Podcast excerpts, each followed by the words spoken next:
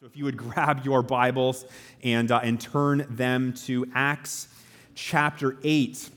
All right, eight, uh, Acts chapter 8, starting in verse 4 today. Uh, now, as you're finding your way into that, uh, can you think of a time in your life where you were courageous, where you exhibited courage? And perhaps it was when you were a kid and it was the very first time that you worked up the guts to ride your bike off that huge jump, right? It was the one that you had to go over like that, that gulch, and, and, there, and there's major consequence if you uh, come up short, so it required courage that you do that. And maybe for you, your mind is being drawn back to uh, that time that you asked that girl out and you had no idea what her response would be. And so that for sure uh, takes courage. Now, maybe, you know, in a very serious note, uh, it could be the courage required to face uh, the person who abused you. You know, maybe as you run into them unexpectedly uh, at the grocery store, and it's that moment of fear and realizing this is going to take an immense amount of courage to even just get through um, this situation. Well, listen, regardless, uh, we know that life places you and I in all kinds of situations that necessitate courage. Okay? Where we're, we're, we're, we're thrust into these moments that require that, that we not be deterred by danger or pain, okay? That, that we act even though we're frightened. Okay? These are, I mean, those are definitions of uh, what it means to be courageous. Now, one of the six distinctives or attributes of, of our church, of Redemption Church, is, is courageous evangelism. All right, courageous evangelism. It's, it's taking the good news of Jesus Christ out into the world despite the risks. Okay, whether those risk risk could be something like, like putting that relationship with a loved one on the line because you know that you have to proclaim Jesus to them. It could be um, the, the, the risk of, of taking an, an unpopular stand, a theological stand, or, or, or, something that goes against the culture, and, and it could render you a social outcast from the groups that you interact with. For you, it could be, it could be financial risks involved when you share Christ, or even, as we looked at last week in the life of Stephen, uh, could be physical harm. Now, courageous, I mean, that's definitely, definitely, that's the word to describe the early church and their approach to evangelism. We're going to see it here in Acts chapter 8. And of course, we're going to get ourselves like, geared up and inspired here uh, to respond likewise, just like they did as believers, as a church that has been called to fulfill and carry out uh, the Great Commission. So I want to read this passage uh, with us now. So join me along in your copy of the scriptures, chapter 8, starting in verse 4, reading down to verse 25. It says, Now those uh, who were scattered went about preaching the word. Philip went down to the city of Samaria and proclaimed to them the Christ. And the crowds, with one accord, paid attention to what was being said by Philip when they heard him and saw the signs that he did. For unclean spirits, crying out with a loud voice, came out of many who had them, and many who were paralyzed or lame were healed. So there was much much joy in this city. But there was a man named Simon who had previously practiced magic in the city and amazed the people of Samaria, saying that he himself was somebody great. They all paid attention to him, from the least to the greatest, saying, This man is the power of God that is called great. And they paid attention to him because for a long time he had amazed them with his magic. But when they believed Philip, as he preached the good news about the kingdom of God in the name of Jesus Christ, they were baptized, both men and women. Even Simon himself believed, and after being baptized, he continued with Philip, and seeing signs and great miracles performed, he was amazed. Now, when the apostles at Jerusalem heard that Samaria had received the word of God, they sent to them Peter and John, who came down and prayed for them that they might receive the Holy Spirit, for he had not yet fallen on any of them, but they had only been baptized in the name of the Lord Jesus.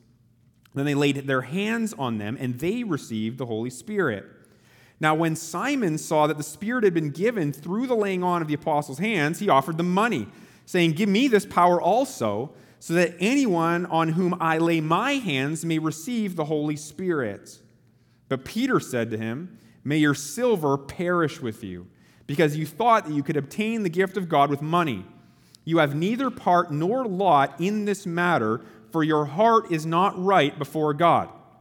Repent, therefore, of this wickedness of yours, and pray to the Lord that, if possible, the intent of your heart may be forgiven you.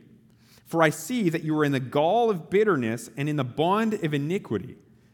And Simon answered, Pray for me to the Lord that nothing of what you have said may come upon me. Now, when they had testified and spoken the word of the Lord, they returned to Jerusalem, preaching the gospel to many villages of the Samaritans. Uh, Father, as we look at your word here, we see a church that's faithful. We see a church that is um, courageous. And Lord, I pray that as we are called to the exact same ministry uh, to proclaim Christ and to walk out into the world and, and be courageous, God, I pray that you would give us that courage, Lord, that we would be bold, Lord, that we would believe truly, deeply in the Great Commission, in you, Lord, that we would see our identities clearly, that we would see our purpose in this life clearly and that we would be driven and motivated by your love, Lord, by your truth, by your goodness.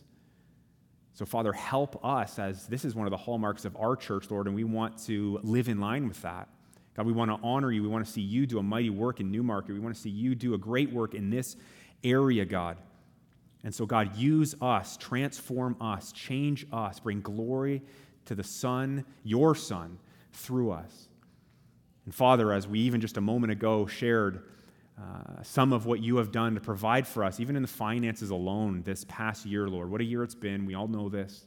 But God, you have been so kind to us. You have been uh, generous. You have protected us. Lord, you have been good. And so we rejoice. We praise you. We thank you, Lord, for this, that we can be sitting here today in, in, in, a, in a good position. And so, God, we again, we praise you. Lord, again, as we uh, work our way through these verses here. Open up your word, Lord. Open up our hearts. Uh, Lord, we pray that you would pour down your, your power, uh, Lord, your spirit. Show us your glory. We pray all of this in Christ's name. Amen. Amen. All right, well, here we go. Jumping uh, right into the first thing, three things today. Courageous evangelism. What is that? Well, it's first of all responding to uh, persecution by continuing to proclaim Christ. Okay, so we know again from last week that uh, the martyrdom of Stephen, uh, chapter 8, verse 1, tells us it triggered a, a great persecution against the church in Jerusalem. And it says that they were all scattered throughout the regions of Judea and Samaria.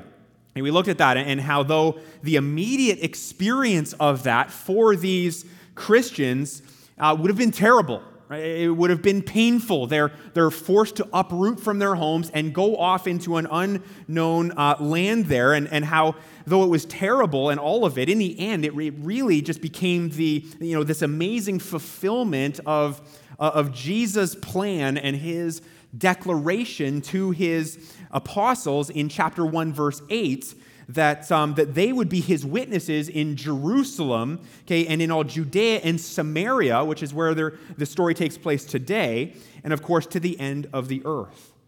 All right, so, so with that ringing in your ears here, uh, take a look at me now with uh, at verse 4, chapter 8, as we go through it. It says there, now, now those who were scattered went about preaching the word.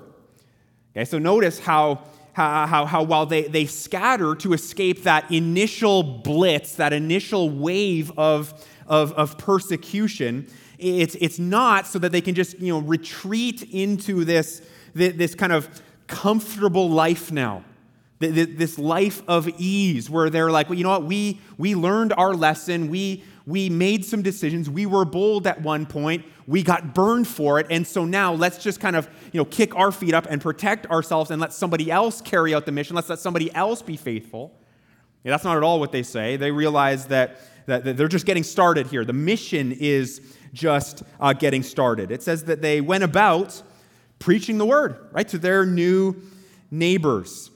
Okay, they were, they were faithful. That, that would have taken, I mean, think about it, significant courage to be able to do that. right? They again, they had just been uprooted from their homes, and they probably have been wondering somewhere in the backs of their minds, probably in the front of their minds, what's going to happen to us here now uh, as we uh, as we do this. Okay, but love that. Now, verse verse five. Okay, here's where we're introduced to uh, Philip. Now, who's Philip? Philip was one of the the seven Hellenists, okay, those, those seven men, along with Stephen, who had been chosen to take care of some of those practical needs uh, in the, their church, in the church, and in the believers in that area back in chapter 6. Okay, so Philip, verse 5, he went down to the city of Samaria. It doesn't tell us which city specifically. Uh, many people believe that it was likely the ancient city of uh, Sebaste, but again, we're not uh, totally sure of that. But it says they went down to the city of Samaria and proclaimed to them the Christ. Okay, now I love the response, right, of, of these, of these displaced, of these uh, shamefully treated believers. The, the, response that they show here, they're resolved, they're, they're driven even to continue on with God's mission despite what's happened to them. The mission to evangelize, to, to proclaim Christ uh, to the world. Now, now, the Samaritans, who are they? Well, well they were, I kind of understand, they were like a, a mixed race of, of Jewish and Gentile ancestry. Okay, so while they believed in, in you know, the, the Israel's God and they were expecting um, a Messiah, they weren't, because of their mix, they weren't considered Jew, truly Jewish by the Jews, okay? Nor were they considered truly Gentile by the Gentiles, which mean, just means that they were like these social outcasts that literally nobody liked. Okay, that was the, that was the Samaritans, which I, I think really tells us something about the heart of Philip and these believers who'd been scattered. Um, they, had, they had God's love motivating them here. They're, they're like socially and, and, and, historically, we've never really gotten along with the Samaritans, but we understand now what, what, what God, through Christ Jesus, has called us to. And so we are now kind of in their territory. We're, we're kind of in their land. We're going to go and we're going to tell them about Jesus Christ. They loved people as God loved people. And so they were very compelled to, to courageously preach and proclaim. Those are the two words there that salvation was for anybody. You, you didn't have to be Jewish. The, the, the, the Gentiles weren't to be excluded from any of that. No, God's presence, it wasn't limited to the temple or a temple gathering or anything like that. No, this is, this is a brand new era that was unfolding here um, that they realized we get to be a part of this. Okay, God came to dwell with man. Within man, uh, within us, through his Holy Spirit, as, as we repent of our rebellion against God and embrace Jesus Christ as Savior. Right? That, that is the message that we proclaim as a church. We, we, we share that like every week. We, we talk about that in our ministries that, that, that you can be right with God, that you can, you can have your sins forgiven right? That you can be restored with your Creator, that your sins don't have to be held against you. We talk about how, how Jesus Christ suffered God's wrath on the cross for you. That was, that was in your place. He died your death. And if you and I would admit our brokenness, admit that our sin ultimately sent Jesus to the cross, we, and if we were to trust him by faith, we would receive the gift of, sal, of salvation. Right? That is, that is the gospel. That is what, that is what, what we get to proclaim, you and I, as a church. We get to, to boldly evangelize that message to the world. These, these scattered Christ followers here in the text, they realized that they got to do that as well. And, and that's what they were doing. They got to play a role in, in God's plan as they are filled with the courage needed to engage with these people. So, as you're thinking about the fact that, that we need courage as well. Anybody need like courage on a day-to-day basis to be bold enough to go and proclaim the gospel? Yeah, my hand is up uh, for sure. As you're thinking about that, you're thinking about like how do how do I like tap into how do I get that courage? Um, I, I, want you to kind of focus on two things here uh, this morning as you're thinking about courage. First of all, that courage will come as you and I believe what is true. Remember, we've been talking about that concept a lot. Remember, we've been looking at um, Philippians chapter 4, verse 8 and 9. Whatever is, whatever is true, okay, he says, think about those things. Okay, you and I have to actually, like, consciously force ourselves to think about and then believe what is true. What's, what's, I think, the biggest reason why you and I aren't like chomping at the bit to go and evangelize our neighbors? Because I think many of us, we have a, a kind of a surfacey understanding that we're to be courageous in evangelism. We know that that's true. We know that's what we're called to. Okay, but deep down, on like a in our hearts, in a subconscious level, we don't actually believe that's important. We don't actually believe that that is true. Sometimes what we believe is that what's most important is my comfort. And, and what's going to get in the way of my comfort? Well, telling, telling my neighbors about Jesus. Because now they might not like me. Now they might want to get into a debate with me. Now it's going to have consequences to me. And so while upstairs we know all the right biblical answers, down here, we're not functioning according to them because they are, that truth is not guiding our hearts and guiding our, our motives and our desires and our actions. And so, if you want courage, you need to believe that the Great Commission is like the most important thing in your life. Right? Everything else in your life, making money, everything falls in behind that. It's, it's, it's, it, they're, they're important things, but they're not as important as that.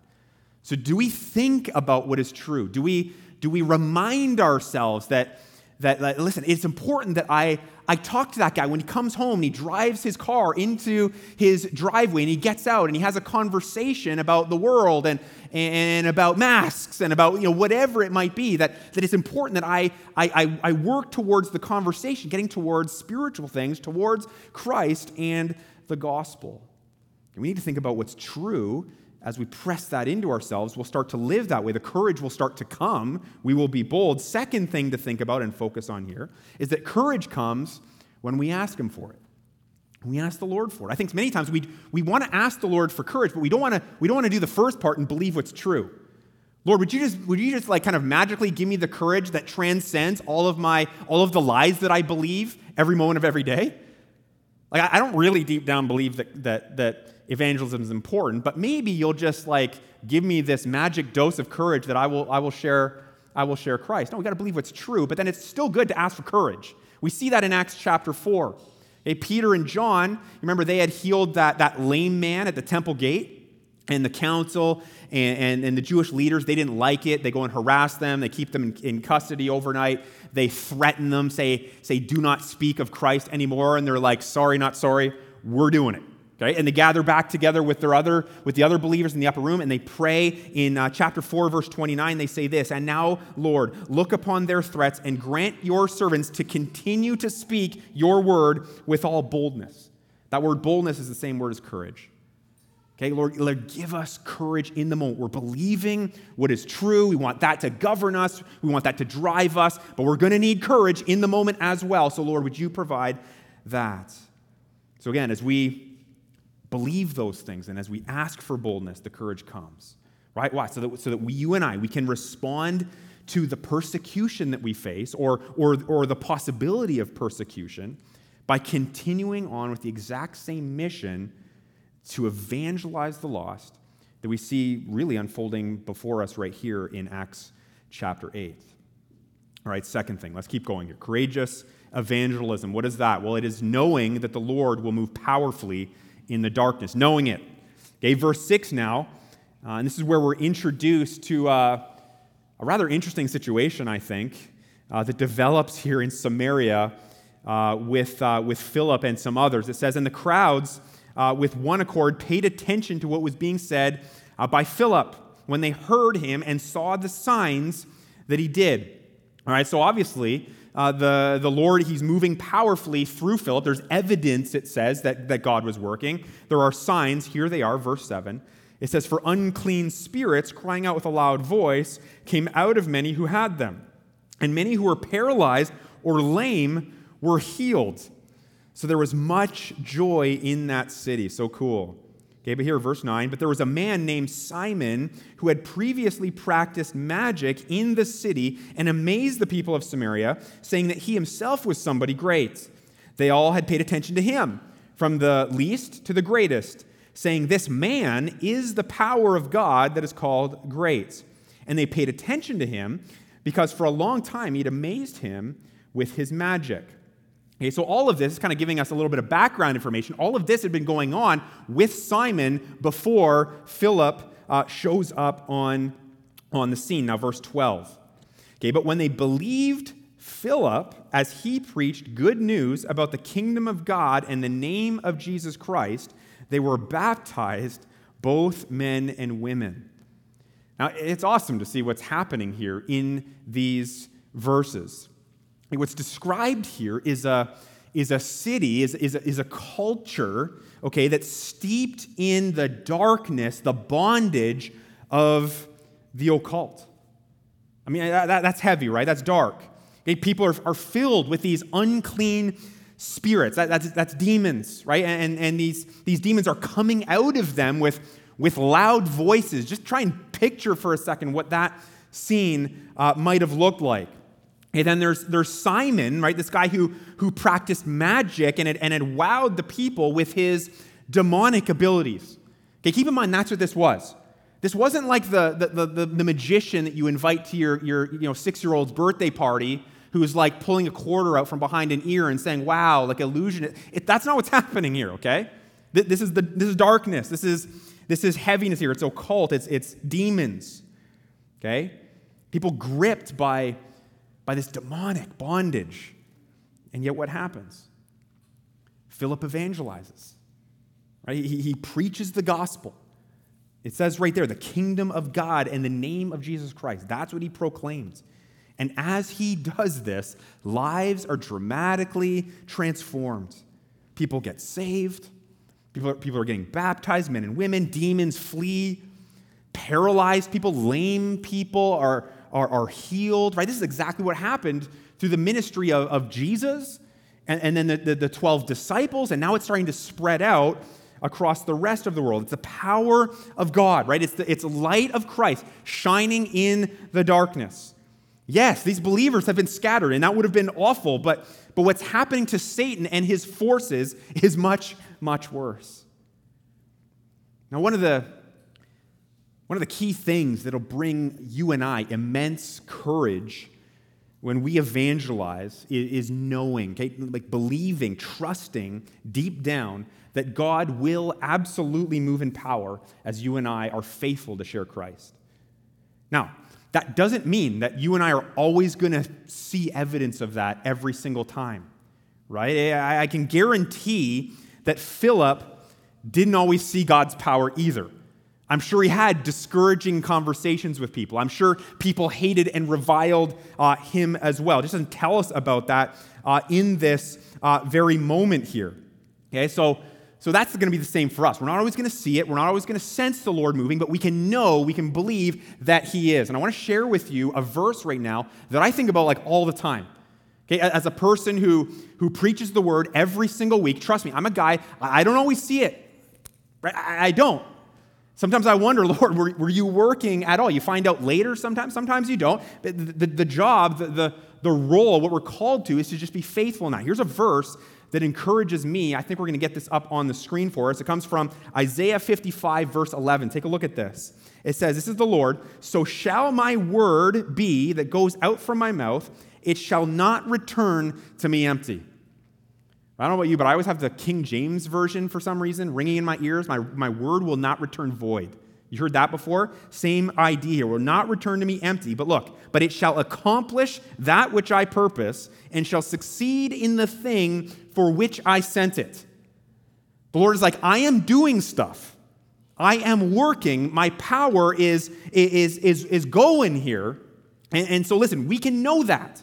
We can believe that. We can, we can trust that. No matter what our eyes are telling us, no matter what our brain might be telling us or our fears might be telling us, no matter what we sense you know, in, you know, the, in the moment as we're sharing Christ and the person's reaction, or, or no matter what we're kind of thinking as we assess later the person's reaction and how the conversation uh, really went and their response, listen, we can know that God is doing something. God is working. His power, His word, as Isaiah says here, is, is, is in some way, in some uh, manner, accomplishing that which the Lord has decided it will accomplish. Light is being shone in the darkness. So, church, listen, take courage in that. Know that. It's happening. Get fired up that, that God is using you and will use you, even when we stumble and trip and fall all over ourselves in our efforts to do this. Even when we feel like we don't have all the answers. Even we, we wish that we had, we've done 20 years of seminary or whatever, and we haven't done, no, no, the Lord is going to use us. There are times where we don't see it. There are going to be times where we do see it. Our job here is to trust the Lord and get going. All right, last thing. Last thing. Courageous evangelism is challenging the misguided to respond with genuine faith. Okay? The story continues on here and it centers more on, on Simon now. Again, it says here, verse 13, it says, Even Simon himself believed, and after being baptized, he continued with Philip. Now, there is some uh, debate among scholars and pastor types and theologians and all of that uh, as to whether or not Simon's profession of faith here was genuine saving faith or not. Okay, there, there's debate. It definitely says there that he believed. We see that he was certainly baptized.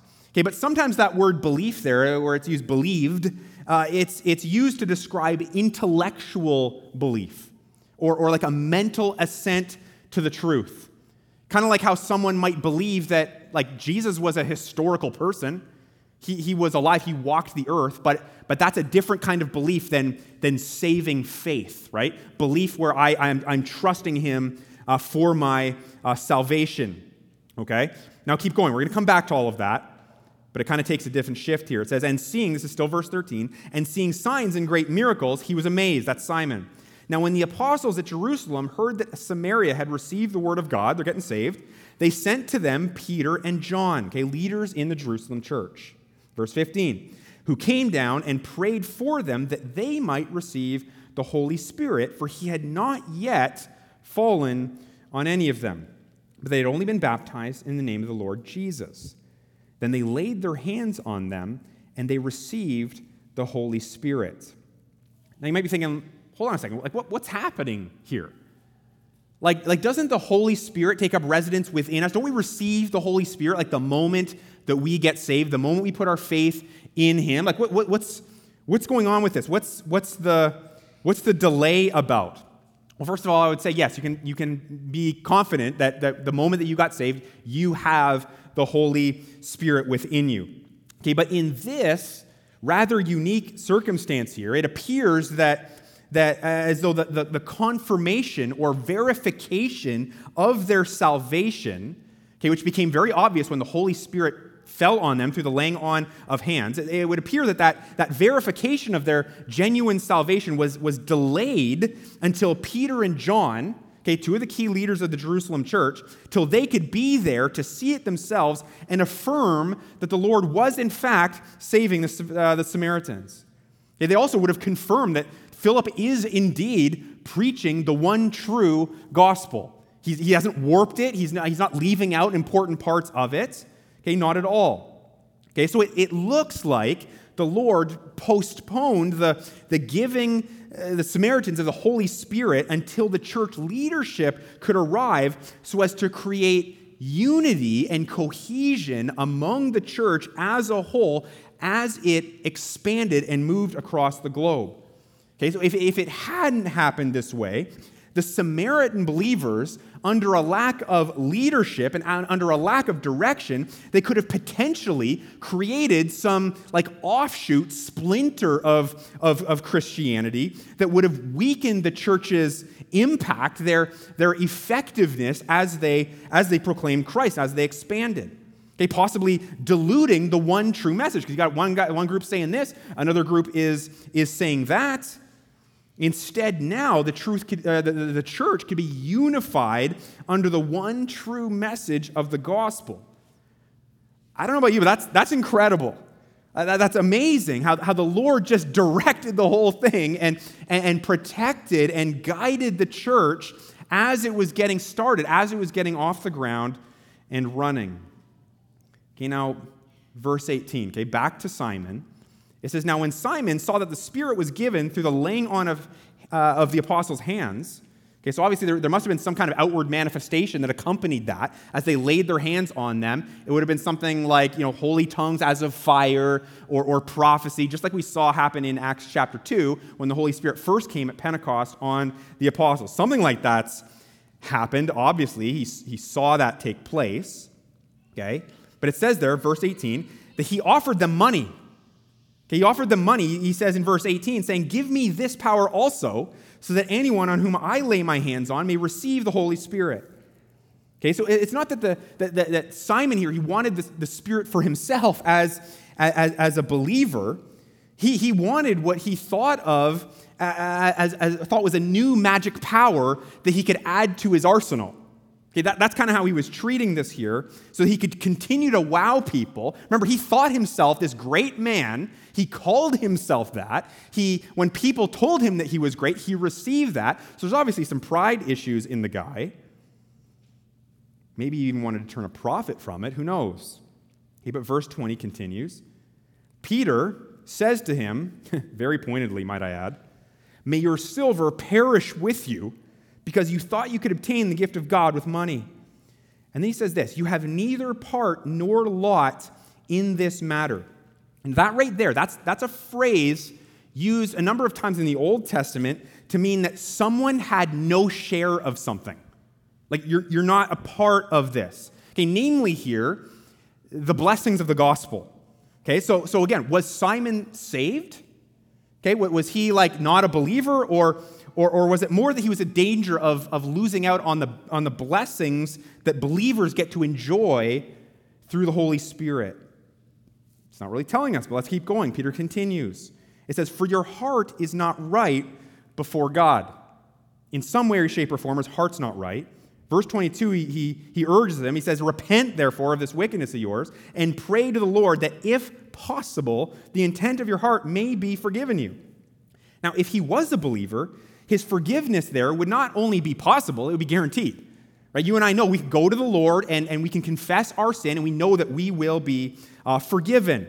Okay, so this is suggesting maybe, maybe Simon is, is not a believer. Okay, where, and then it, it, it goes on here, verse 23, it says, For I see that you were in the gall of bitterness and in the bond of iniquity. Which means either that that Simon was in a position where his, his sin and his, and his godlessness here would lead to bitter fruit as a Christian. Remember, we're, we're supposed to bear good fruit. It would either lead to bitter fruit if he was a believer or to, towards judgment if he were an unbeliever. Okay? Verse 24. Simon responds to this. He says, Pray for me to the Lord that nothing of what you said will come upon me. So, again, is Simon a, a Christian? Is he, is he truly saved? Is his belief genuine? Is his faith real?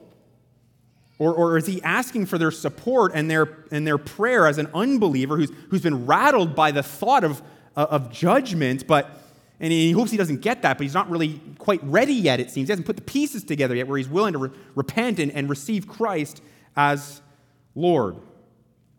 Well, at the end of the day, these verses don't really tell us one way or the other, right? They don't, they don't clarify for us whether or not Simon was a true Christ follower. Maybe he was, maybe he wasn't. Now, as a side note, there are some extra biblical accounts, extra biblical just meaning outside sources. Guys like Justin Martyr, who was one of the church fathers, a disciple of John.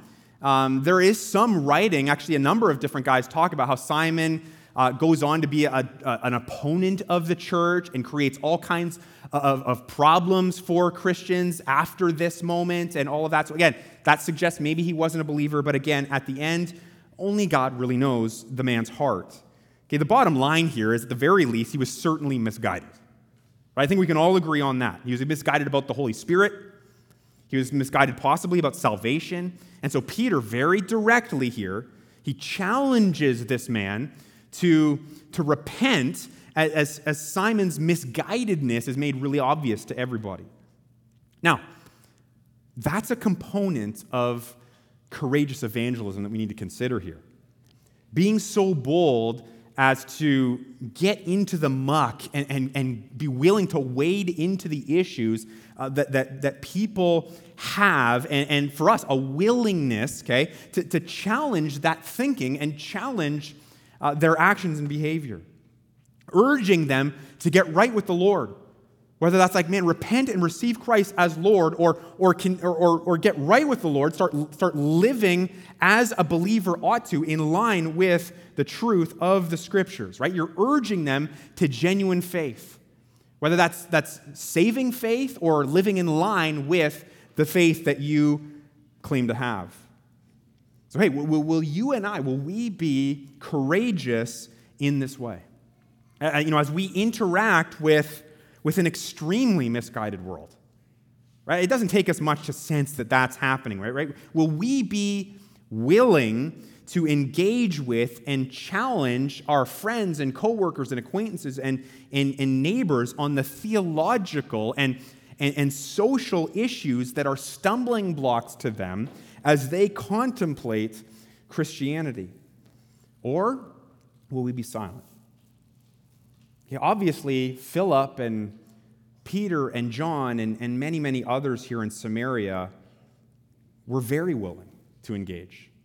They were willing to, to walk into that. And verse 25 says there, we'll just finish it off, it says that when they had testified and spoken the word of the Lord, notice how that, that, that kind of phrase is repeated over and over and over again. They're evangelizing, they're proclaiming Jesus. Okay, they stood firmly on the gospel here.